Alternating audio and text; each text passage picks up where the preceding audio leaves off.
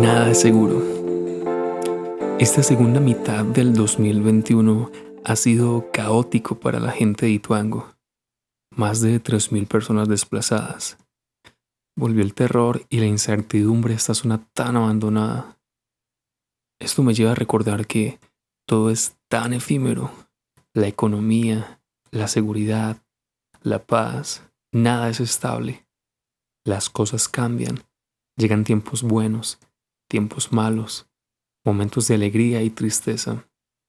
La vida misma se encarga de recordarnos que nunca está quieta. Hoy te animo a vos a afrontar estos cambios, no como algo negativo, sino como parte de un todo, pues en los tiempos malos aprendemos y superamos y así avanzamos.